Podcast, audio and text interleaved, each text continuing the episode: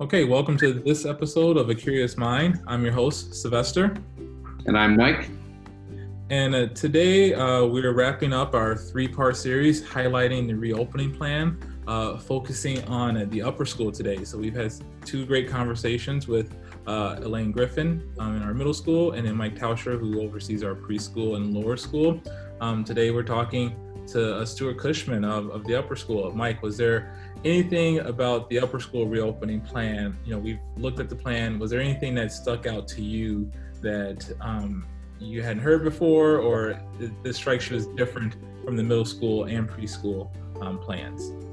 Well, I, th- I, I honestly think they, in looking at it from kind of a whole school overview, I feel like upper school has the most hurdles in planning the fall because you have you have elective classes, you have languages, you have students that are used to having a lot more freedom um, in terms of moving around between classes, you know, having a lot, like I think Stuart used the word trust. Like we've always trusted them in the sense that they're able to um, go to study hall and get their work done and, and kind of move about. Now we have to monitor all that. So I think they've had so many different things to take into account to plan for the fall. Um, I was just amazed at hearing again for the third time now about the faculty's response, creativity. I think it's going to look. I think the traditional setting is very different from what we are yes. accustomed to.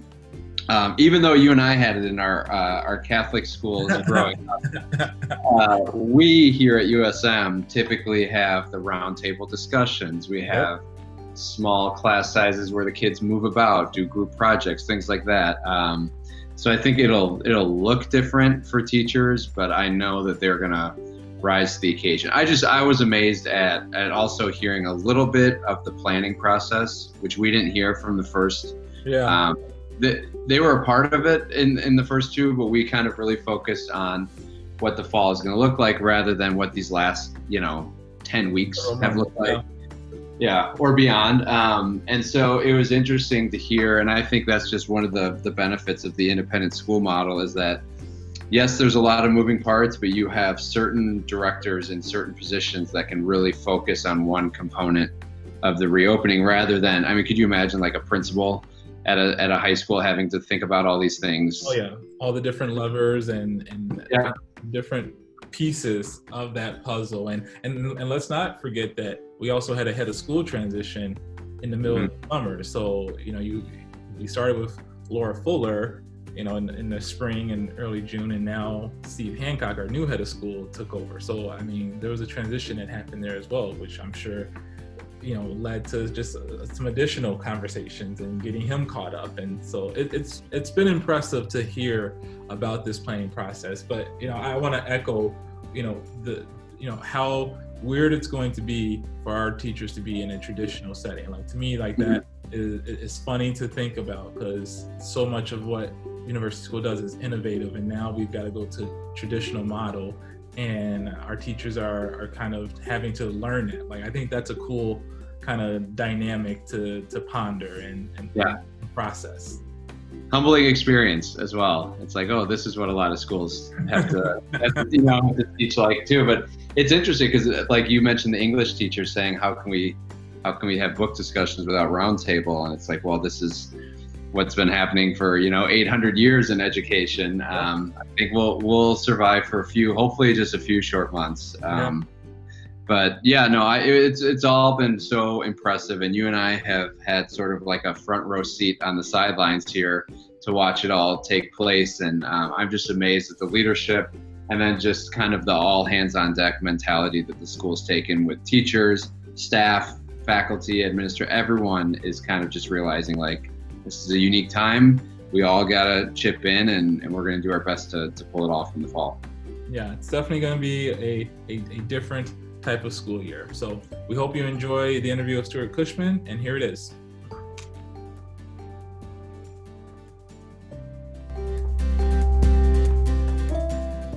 We have today Stuart Cushman, head of upper school, um, on the pod today. Uh, Stuart, how are you doing?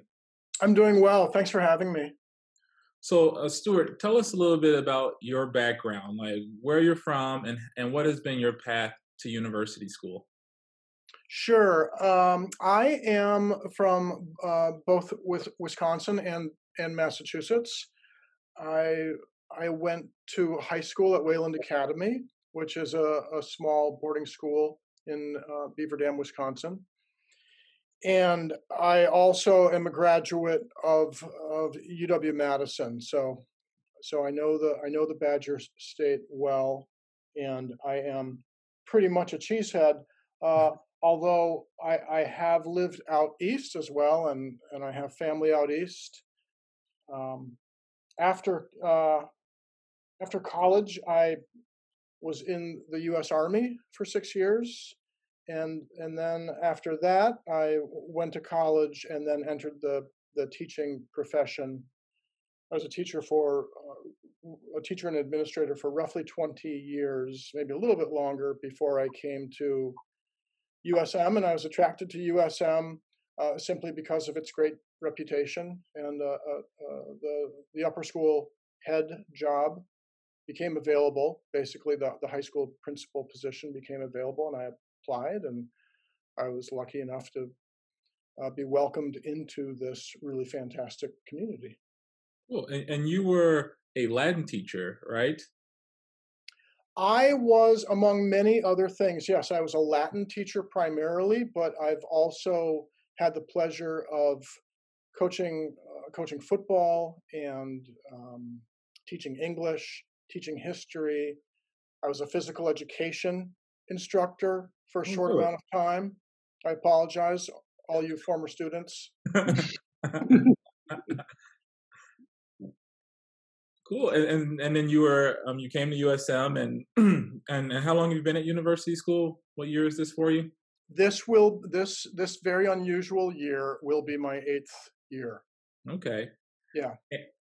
And so, you know, you know how we want to, you know, frame this for our listeners is we want to talk, we want to kind of backtrack. So if we can go back to the spring and when the pandemic happened, um, and the school went virtual. Can you tell us what the upper school experience was like in terms of the USM at Home um, program? Um, what was the response? What were some things that you saw you thought that went well, and what were some things that um, you thought our families and students really benefited from?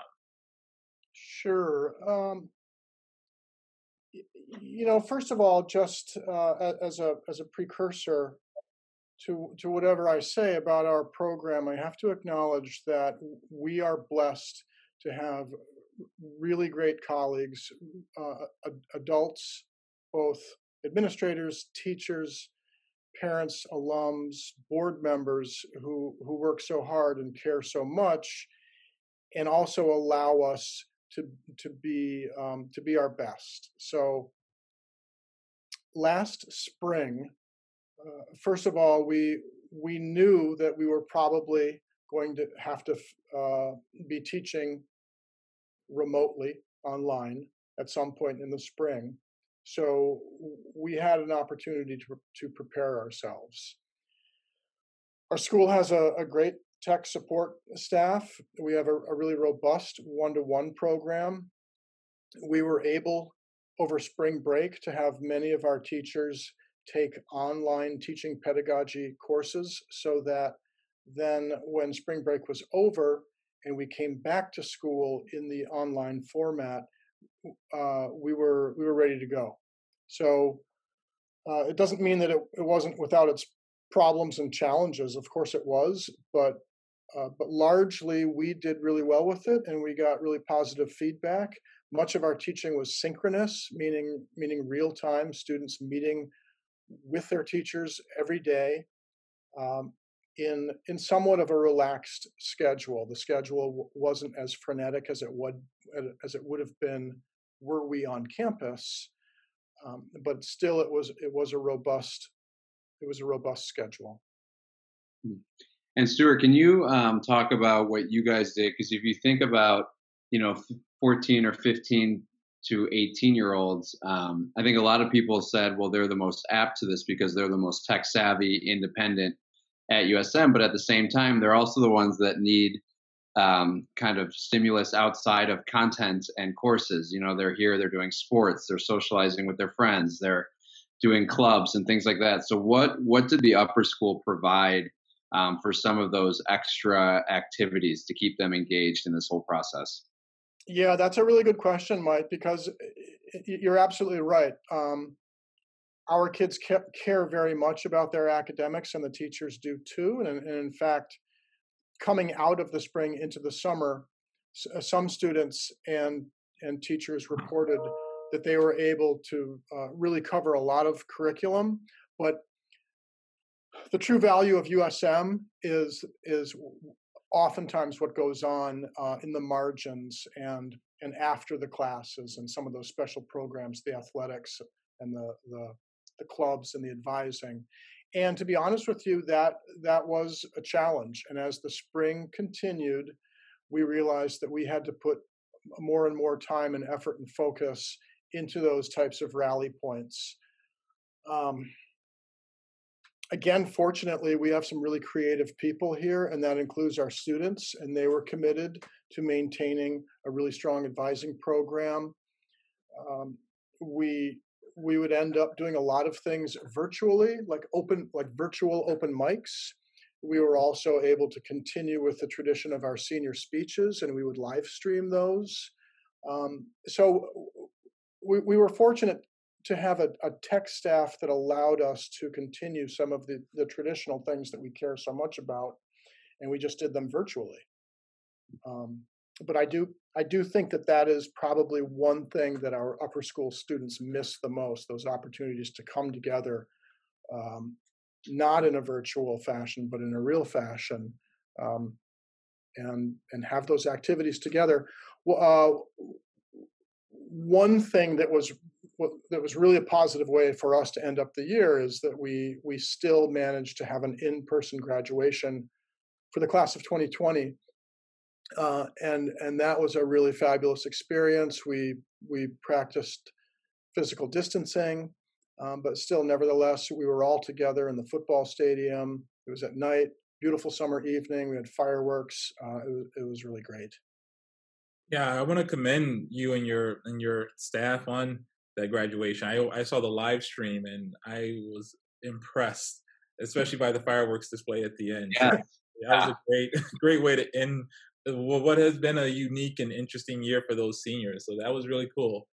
Yeah, in, in, in, true USM fashion, you know, we, we, we pulled out all the stops and did the fireworks. and so then you know transitioning to the summer and you know we've talked for the last several episodes about the U- usm's reopening plan and i know you've been a big piece um, as, as, part of the risk committee and the group that's been crafting this plan. Um, tell me about that planning process for reopening this fall. Like what went into the plan? What were some considerations? What were some of the challenges? Um, you know we haven't highlighted like you know the amount of thought that went behind this reopening plan this summer. So what was that like, and what was that experience like for you? Sure. Uh, you know, in some sense, we are still in that mode. I know. I know. A couple weeks ago, we we published uh, a pretty comprehensive reopening plan. Um, but we we are currently still figuring out the fine details because we're committed to opening up in person on campus, but doing it in a very safe a safe manner so that we're paying uh, uh, attention both to the safety and then also program. But the the planning process began in June, and it it was comprised of many, many meetings, some of those virtual, some of those in person when we were allowed to reopen the buildings. And we had a number of different teams that focused on different areas. So, for exa- example, um, uh, an upper leadership team, an academics team, a safety team, and and we would meet we would meet weekly and assign each other tasks and and homework, and we would go off and then come back together and and share with each other. And so we slowly developed what what we hope, what we believe is is a really great plan for getting kids back here on campus as we're able to, um, and going forward with it. would you, you know, one of the more thing, things that I think is a little more unique about the situation, sir, is our re-enrollment is in the winter in January, February, and so everyone really basically said, "Yep, we're coming back."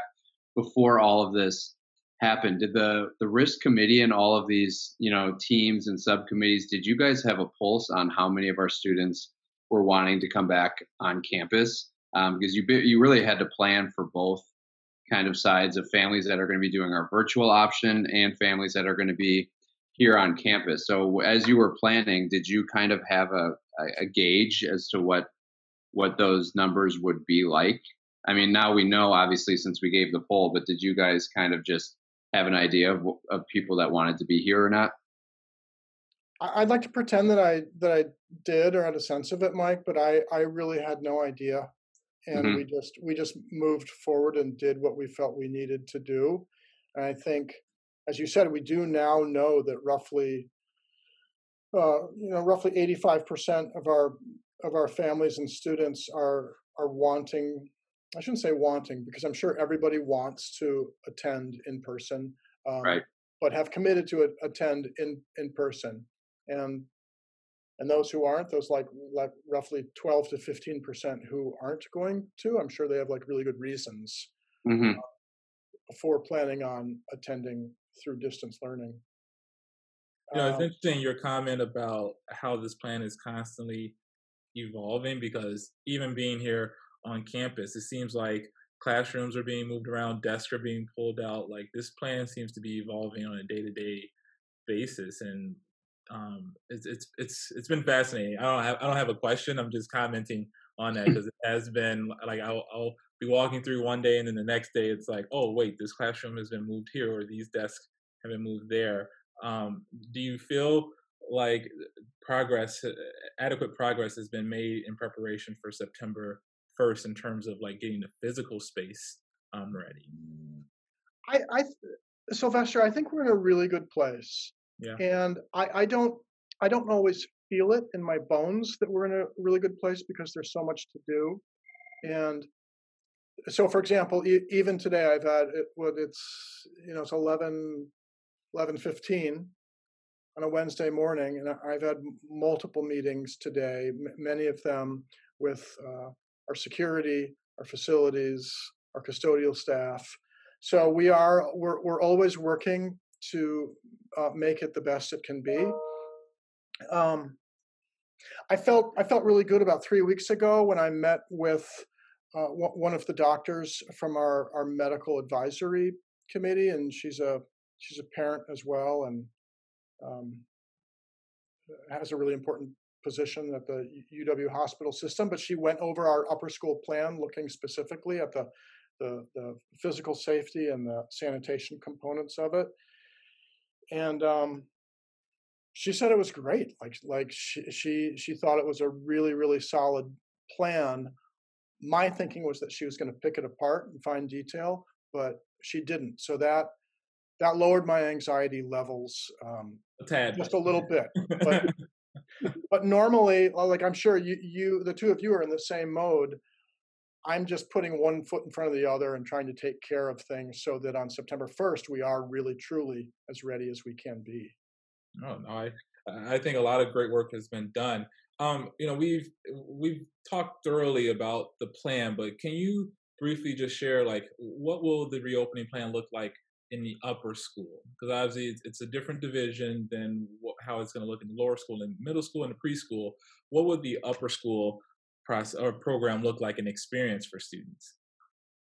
I th- that's that's a that's such a great question, and I am going to be out and about as much as I can in the hallways, in the classrooms, greeting students, etc., for those first few days. So, th- this is what I know, Sylvester. Uh, in a normal year, the normal experience for our upper school students is that we we trust them implicitly, and they have a great deal of freedom. Mm-hmm.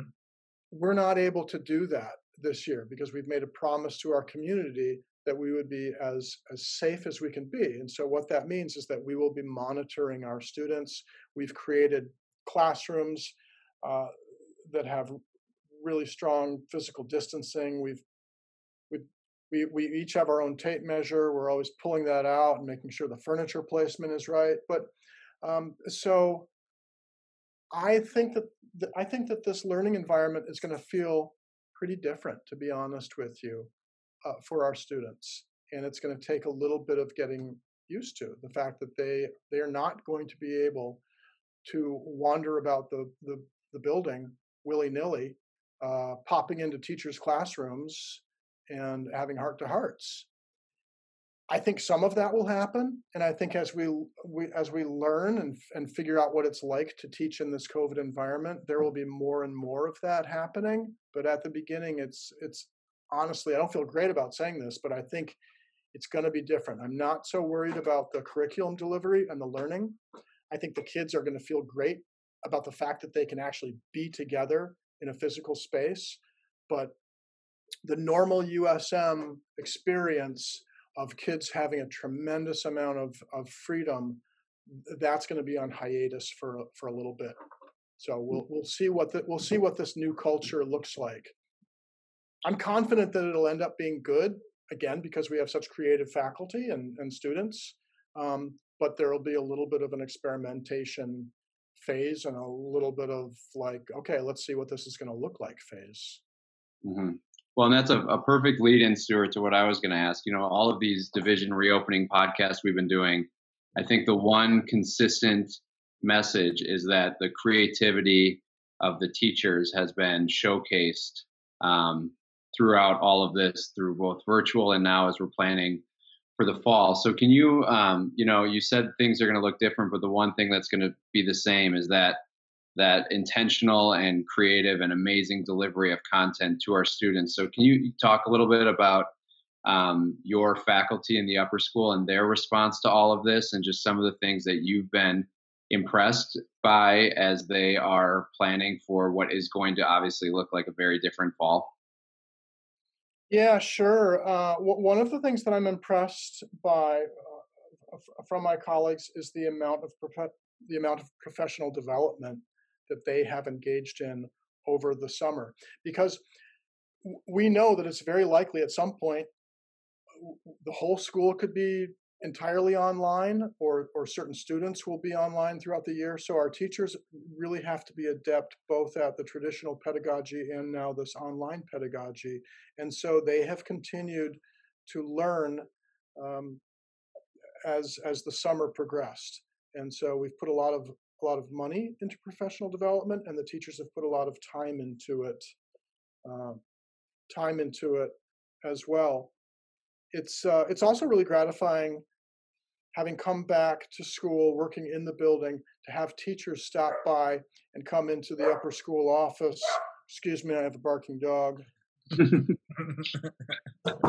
uh, having teachers stop into the upper school office and and talk to us about what it'll be like teaching with desks facing all the same way um, and the teacher at the front of the room using the whiteboard which of course that's like that's a really traditional way to teach yeah. that, that that's going to look familiar all around the world that's not so much how teaching normally works at university school as you both know hmm. um, so so again our, our our, our teachers, I, I, I think they probably have some anxiety about new modes of teaching, maybe a little bit more traditional teaching.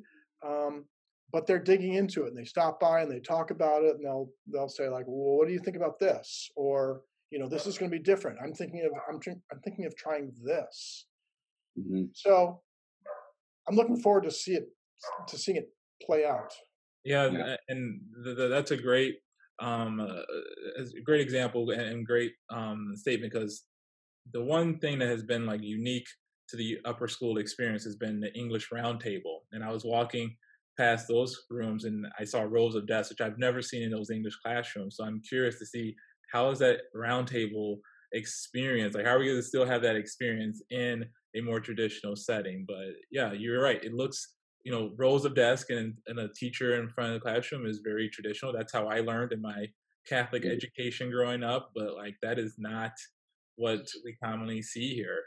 No. No and, and sylvester it's so funny because back in June, as we were figuring out some of this furniture placement, English teachers would stop by and and and they would just be incredulous, like, how can we teach English without having this this heavy discussion format where everyone's facing each other and and I get it. It's going to be different, but like you, I, in the back of my mind, I'm thinking, wait a minute, people learned in this way for hundreds of years. Like we're, I think we can get through a few months of, of traditional style teaching.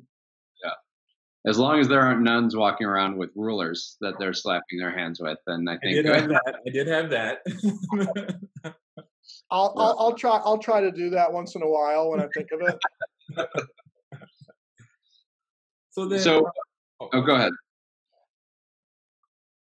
So Stuart, um, you know, you've been in education for you know 20 plus years.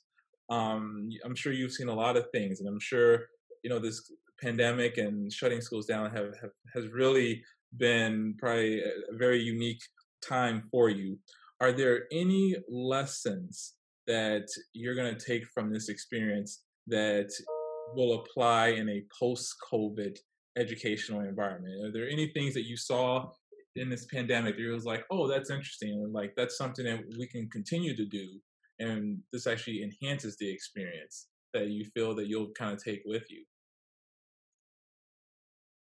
I don't know if there's anything that I will take with me, but I think as a teaching culture, both here at university school and probably nationally. I think I think that I think that our teachers are are learning a lot about pedagogy and best pedagogy and and what is most important about establishing goals for teaching and learning.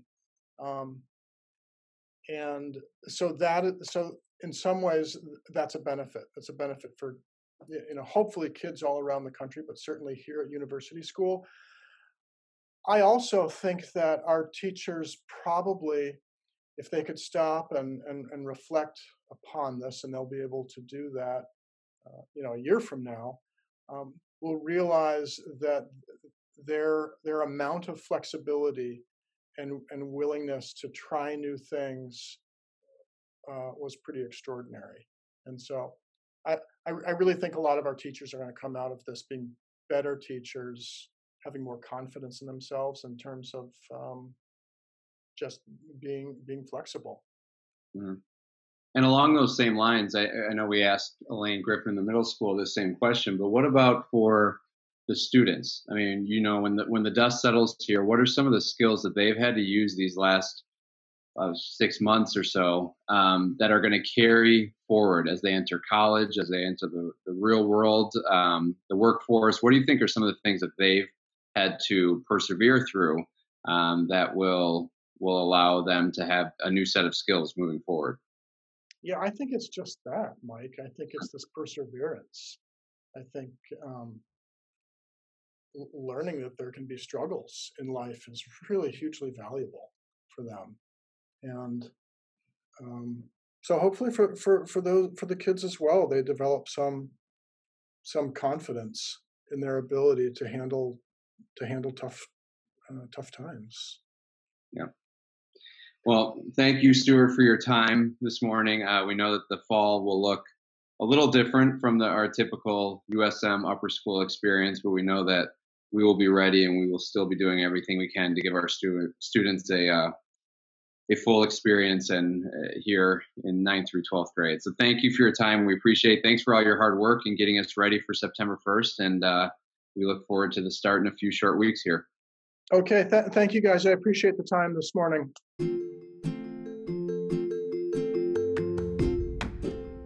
Thanks for tuning in today. Special shout out to Stuart Cushman, head of Upper School, for joining us today. A Curious Mind is brought to you by University School of Milwaukee. If you want to learn more about the USM experience and our reopening plan, please visit our website at www.usmk12.org. Please be sure to subscribe to this podcast to receive updates, resources, interviews, and more. And please make sure you rate us as well. See you next time.